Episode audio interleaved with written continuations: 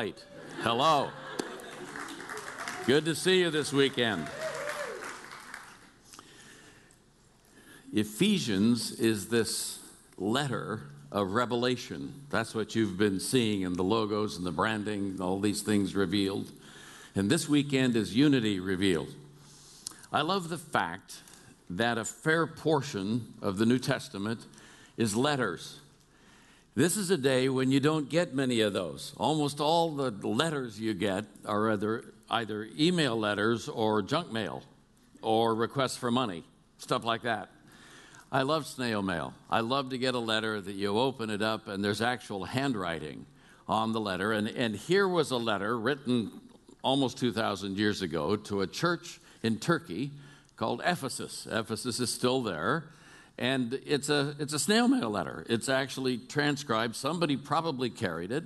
And it's quite possible, according to scholars, that the two letters, one to Ephesus and the other to Colossae, these two towns, were written around the same time, sort of twin letters. Many scholars think that this letter to the Ephesians was like the, the big one, even though Romans is a big letter that, that Paul wrote. This is a big one. And this letter builds a case for the glory and the power of God at work in us, both individually and together. And when I, when I look at this, I'm impressed because you, you've already heard the first three chapters of the letter. Now, again, the letter wasn't in chapters when it was written. It was just a letter. We've come along, we've added, you know, verse designations and chapters saying, well, this talks about that and this talks about the other. But the first half of this letter is Paul writing about the glory of God and all the things he's, he's done. And, and we've sung about it this weekend already. But it, it talks about the power and his majesty and, and how he did this for these purposes so that we could be one and all together in him. And he comes to this place, and the, not the tone of the letter, but the thrust of the letter changes.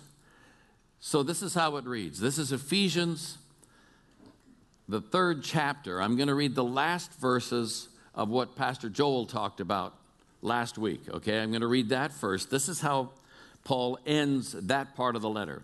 Ephesians 3:20 to 21. Now to him who is able to do immeasurably more than all we ask or imagine. Now, he's already said all these great things. You've already read it, you've heard about it in the weeks previous to this. To him who is able to do immeasurably more than all we ask or imagine, according to his power that is at work within us, to him be glory in the church and in Christ Jesus throughout all generations, forever and ever. Amen. We have just sung, Jesus is the center from my heart to the heavenlies. It's all about, and that's what Paul is saying here.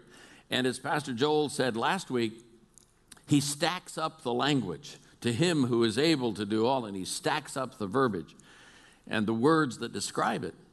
And then he comes to this part and he changes gears. Now, the thing that's interesting about all the good things that he's been saying is that Paul's writing from prison. He's in a jail cell writing this. This is not sitting on some boat out somewhere, you know, sipping or whatever. He's, he's in jail when he's writing this, okay? Ephesians 4 1 through 16, and I'm going to read all the verses. Here we go. As a prisoner for the Lord, then, I urge you to live a life worthy of the calling you have received. Be completely humble and gentle, be patient, hearing, bearing with one another in love. Make every effort to keep the unity of the Spirit through the bond of peace. There is one body, one Spirit, just as you were called to one hope when you were called, one Lord, one faith, one baptism, one God and Father of all, who is over all and through all and in all. But to each one of us, grace has been given as Christ apportioned. This is why it says, When he ascended on high, he led captives in his train and gave gifts to men. What does he ascended mean except that he also descended to the lower earthy regions? He who descended is the very one who ascended higher than all the heavens in order to fill the whole universe. It was he who gave some to be apostles, some to be prophets, some to be evangelists, some to be pastors and teachers, to prepare God's people for works of service. To prepare God's people for works of service In other translations, it says to equip the saints for the work of the mission or the ministry, so that the body of Christ may be built up until we all reach unity in the faith the knowledge of the Son of God and become mature, attaining to the whole measure of the fullness of Christ. Then we will no longer be infants, no longer babies, tossed back and forth by the waves and blown here and there by every wind of teaching and by the cunning and craftiness of men and their deceitful scheming. Instead, speaking the truth in love, we will in all things grow up into him who is the head, that is Christ.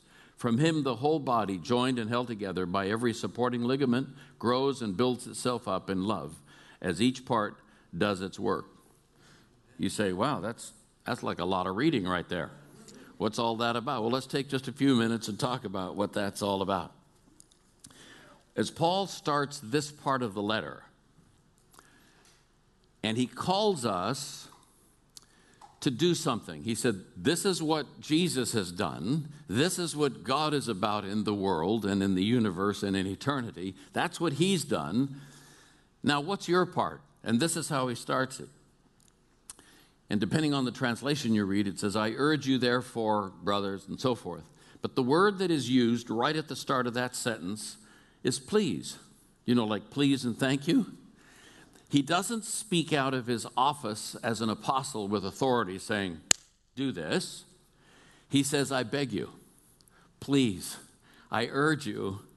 He comes at it from the point of persuasion. He's sitting in jail.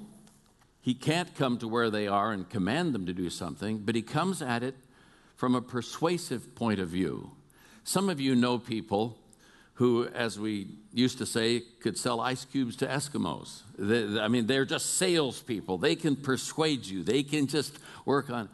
Well, Paul, from his out of his sacrifice, is persuading them. Not out of his authority, out of his sacrifice is persuading them. So the question is, how do we live our lives? Because of all this that God has done, how do we respond to that? And the language that is used is that we are called to walk worthy, walk worthy of the calling that you've been called by, that, that idea. There are lots of words for walk. There's, you can amble, you can shamble, you can march, you can slouch, you can shuffle, you can step out, you can saunter, you can stroll, you can pace, you can stride, you can tramp, you can trape. I mean, we got a lot of words for walk, but essentially means okay, that being the case, all of that about Jesus and what he's done, that being the case, how do we conduct our lives? How do we walk it out? The language we use now is does he or she walk the talk? Okay? To walk after the Lord and to live a life worthy of the Lord suggests living a life based on what the Lord has done for us and in us. The word that's used, the Greek word that's used there, is axios, from which we get axiom, or as my son in law told me last night, axiomatic. Axiomatic is this big word that means, is it balanced? This is all the things, this is all the things that happened so far over here. What balances that out? This is what God does. What do we do? How do we respond? This idea of walking worthy is captured in Paul's urgent request please. Some years ago, I walked into my parents in law's home in Modesto, California. It's in the Central Valley of California. They have grapes and peaches and what they call almonds. It's almonds in the rest of the world, but it's almonds in that section of California. And I walked in, and um, we were talking together. And my father in law, those of you who have heard me speak before, know that he had a huge influence on my life uh, in my teen years, before I knew that he had a daughter. He, because he came and spoke at one of these camps, like you just showed on the screen. He came and spoke at one of those, and I'm 10 years old. And he, and he talked to us like we were people, you know? And, and I'm just a little, I'm a, I'm a 10 year old guy. And he, and he taught us stories about Jesus, and he, and he taught us the books of the Bible to a song. And I've, I've shared this before, but the song goes, Come, let us Christians try to tell books of the Bible we know so well Genesis, Exodus, Leviticus, Numbers, Deuteronomy, Joshua, Judges, Ruth, 1st Samuel, 1st Kings, Chronicles and Chronicles, Ezra, Nehemiah, Esther, Job, Psalm, Proverbs, Ecclesiastes, Song of Solomon and Isaiah, Jeremiah, Lamentation, Ezekiel, Daniel, Hosea, Joel, and Amos, Obadiah, Jonah, Micah, Nahum, Habakkuk, Zephaniah, Guy, Zechariah, Malachi, and Matt. You know that song. And, and he just, here, here I am, 60 some years later. I never dreamed I'd be singing it in Washington, D.C. I was just at a camp like those guys, sliding on their bellies through the water. You know that deal. But, but his relationship with me encouraged me to listen to him. And their relationship with Paul encourages them, I believe, to listen to him when he says, please. Anyway, I walked into my father in law's house and he said, Foth, he always called me Foth. He said, Foth, I think I've got this life in Jesus thing figured out. I said, Really? What's the deal? He said, Well, it's just this. And I'm waiting. He says, Please God. I said, That's it? You've been a pastor for 37 years and please God is the best you've got? Well, Scripture in Hebrews uses that language. It says, if you want to please God, he who trusts God pleases him. And you believe that he is, that's the first thing. And the second thing is that he rewards those who diligently seek him or who follow after him with hot hearts. You know, I'm hearing the worship band encourage you to praise and to follow Jesus. And so, and, and, and Jesus is saying, yeah, that's right. That's good. That's what I want. If, if you believe I am and you follow me with your whole heart, that pleases me. When you're a parent and your child actually listens to you and you say, do this, and they actually do it, like not four days later, like when they do it, you know, it, it brings pleasure to your heart. So here is, here is the Apostle Paul, and he's saying, please, please God. He uses please in two different ways. Colossians 1:10 says walk in a manner worthy of the Lord to please him in all respects, bearing fruit in every good work and increasing in the knowledge of God. To, to walk worthy of the Lord. You say, you know, you've been at this for a few minutes and you're still like in the first verse. Yes, this is going to take a little while. that, but, the, but the idea is that when we walk worthy of the Lord, we do so with the attitude that we want to please Him. And when you want to please Him, it's a call to faith. It's a call to walking by trust. When you step out, when you go with a team to Guatemala and you've never done anything like that before, and you have this young man who's the younger man, you know, they talked about Stefan being youth pastor. I think everybody here is a youth pastor because I'm old, you know, so all of you, if you're 53, you're youth here. I just want you to know that tonight. But the, but the point is, faith, when you walk in faith, when you walk in trust, what it does is it takes attention off of yourself to Jesus, who is the center. I know I can't trust me very far over here. Well, I can trust myself there and there and there. Ruth can trust me here and here and here, but she can't trust me to take out the garbage in a timely way. You know, we all are untrustworthy at certain levels, and we're all trustworthy at certain levels.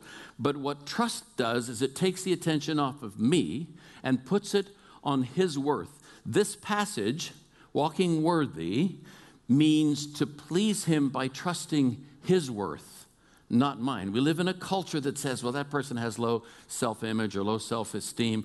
Our real issue is self worth, self value. And Jesus comes along and says, you may be unworthy, but you're not worthless. There's a difference between being unworthy and being worthless.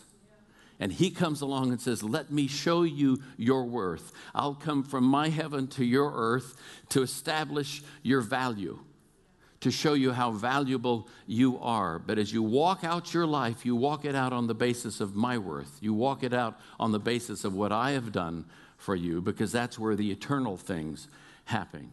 Ha- happen. This is not walking worthy of the Lord. It's not seeing what we can get out of God, as someone has well said, but it's what we can do for and through and with Him.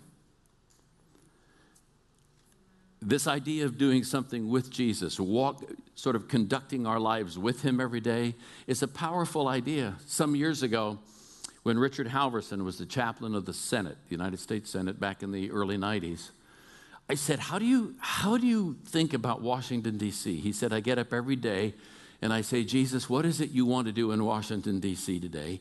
Can I come and do that with you? Walking worthy of Jesus means that we walk by faith in trusting Him, and it allows His worth to be seen in the world when I seek to please Him in that way. Somebody says, Why are you doing that? Why do you have that ethic? Or why didn't you try to cut corners there at work? Why didn't you do that? And you say, Well, it's because of who I'm trying to please. Well, what is it? You got a mother thing going? Is that you're trying to please your mom or you don't have your dad's approval or what's that? No. It's because I have this person in my life who has done so much for me, who has paid the whole price, who has shown me what he looks like. And, and I want to, I'm not trying to live up to that, as someone has well said, but I want to live out of that.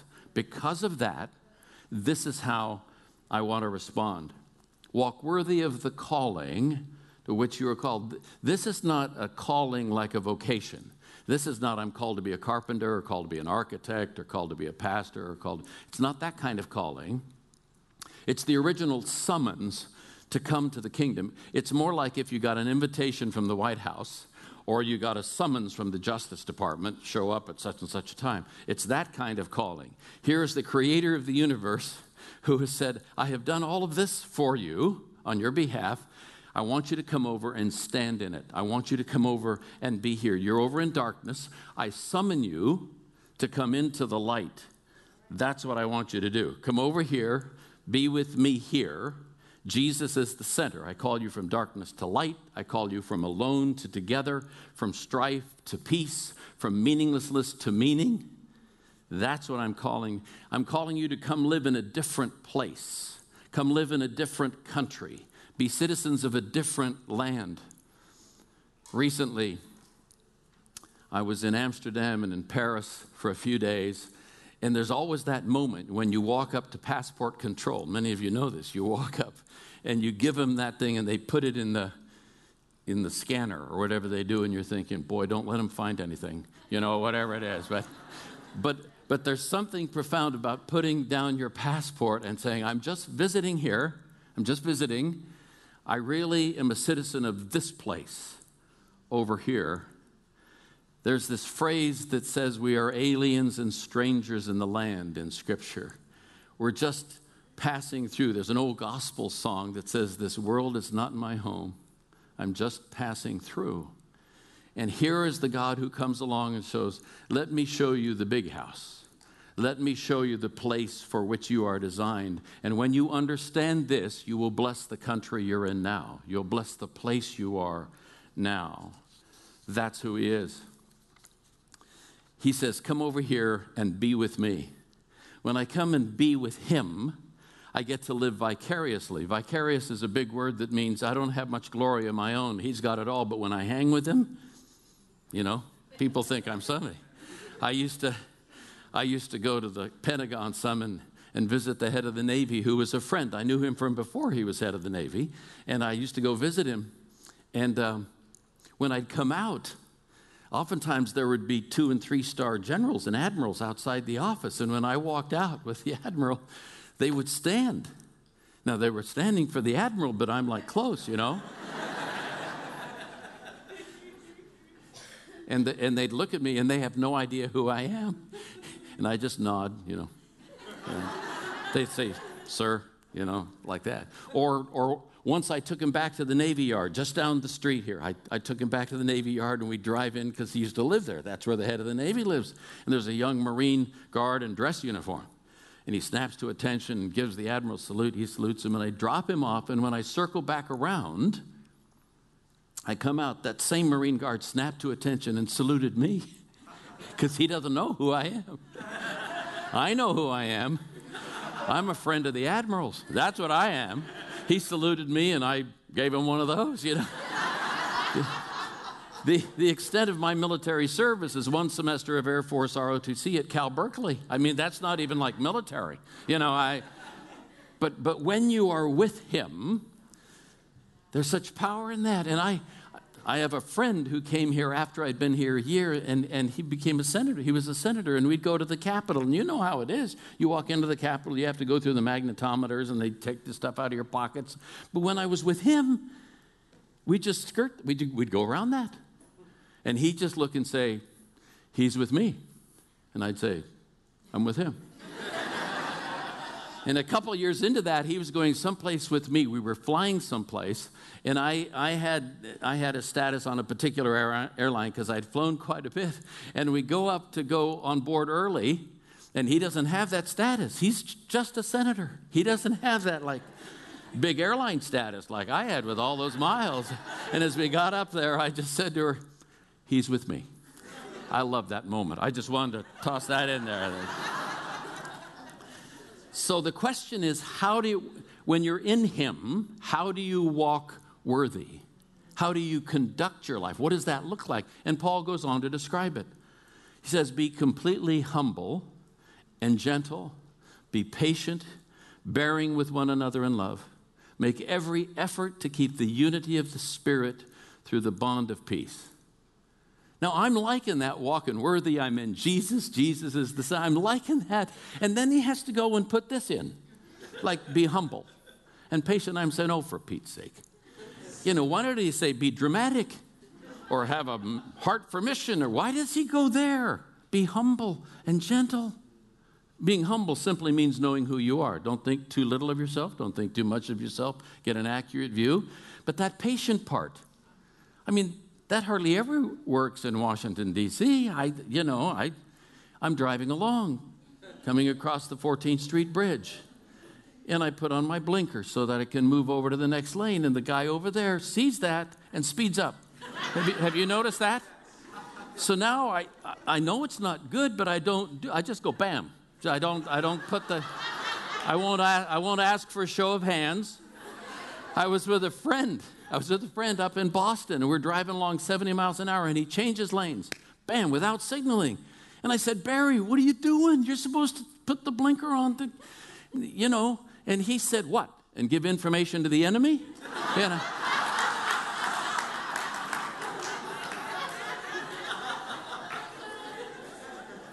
Why would Paul go with humility, humbleness? It says great humbleness and patience and bearing with one, one another in love. How, why would he go there?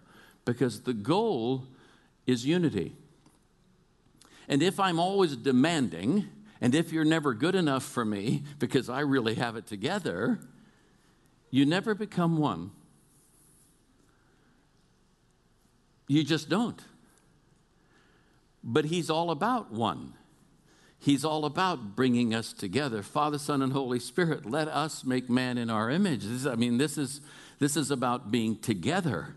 And the power of being together is, is raw. You know, but I have, I have trouble sometimes being patient. We have friends, pastors in Fort Collins, Colorado. And when we left here in, in 2008 and I moved out there and became part of a pastoral team, I started bringing them. It was a big church, so they have quite a few pastors. I'd bring them three or four at a time. And one of them said, You know, when you get to D.C., your personality changes. I said, Real? No. I'm the same laid back, fun guy that, you know. He said, No, no. We got to Dulles Airport, we got our bags, and you turned to me and said, Scott, get your bag and keep up.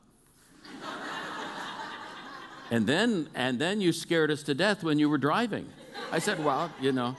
But, but the point is, the point is that, that all of us in places have sharp edges, don't we? We have places where if you walk in there, we, we react for whatever reason, and the person who's walking in there, they don't know why I'm reacting like that. And so we need pe- people who are patient with us. We need people who will, there's an old, word called, old word called long suffering or forbearance, who will bear with us because the community of Jesus is filled with people who need to be endured. like some people say, oh, here comes Foth again. We got to, you know, suck it up. Let's just get through the hour here. You know, we just got to do that. Because we people are slow to change. Very few people that I know change on a dime like that. It takes time. People have to feel cared for and loved, and they need to know that we're interested in them. Even when they mess up, even when we mess up, we'll need to treat them with gentleness. There's this very interesting phrase. You know the the great commandment, the great commandment says, Love the Lord your God with your whole being. That's as a paraphrase.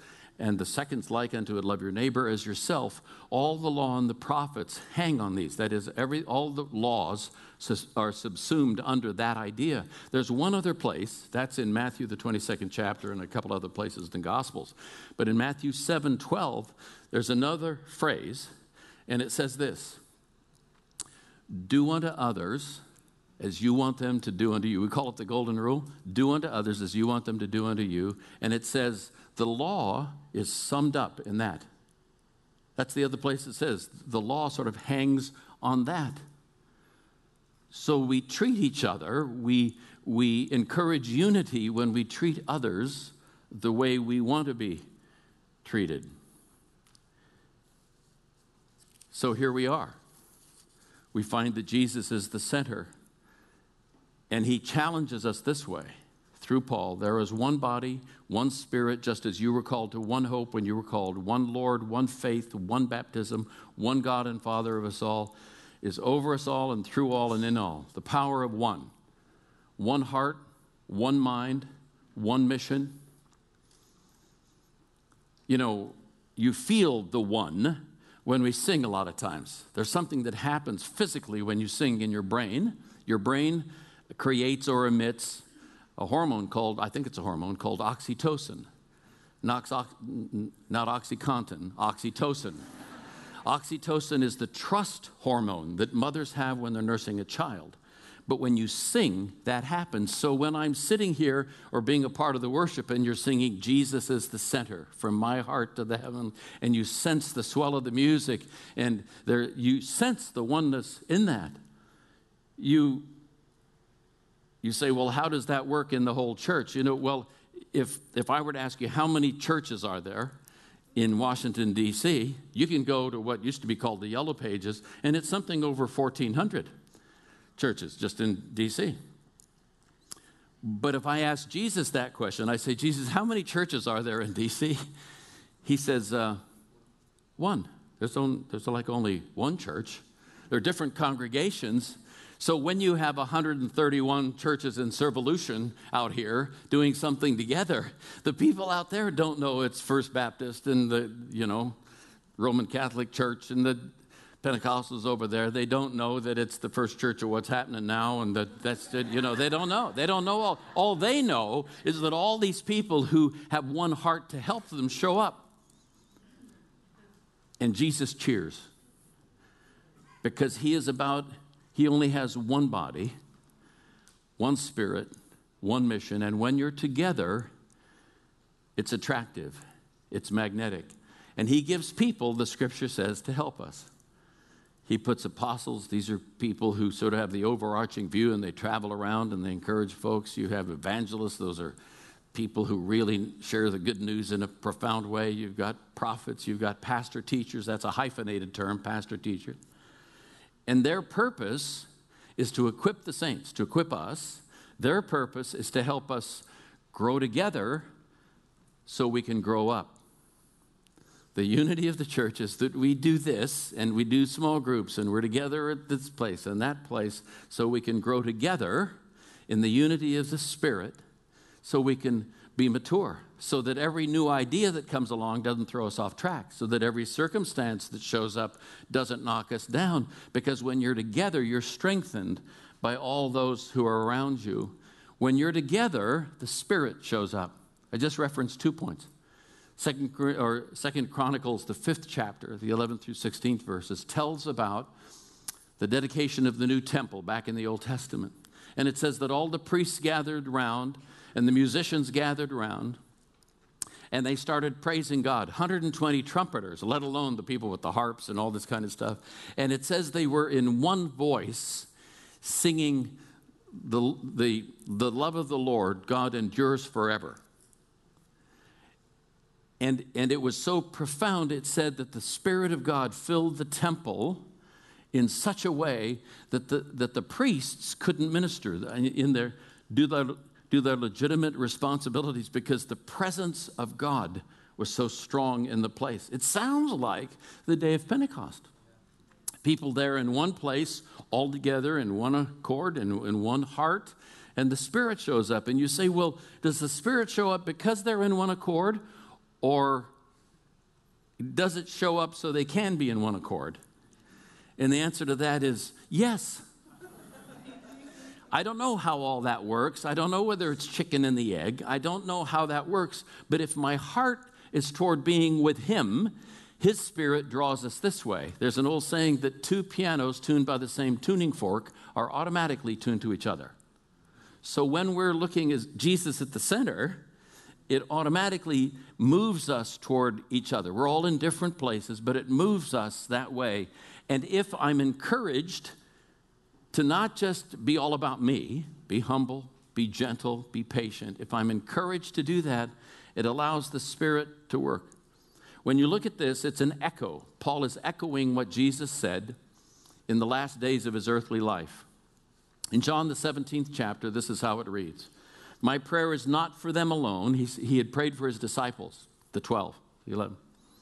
My prayer is not for them alone. I pray also for those who will believe in me through their message.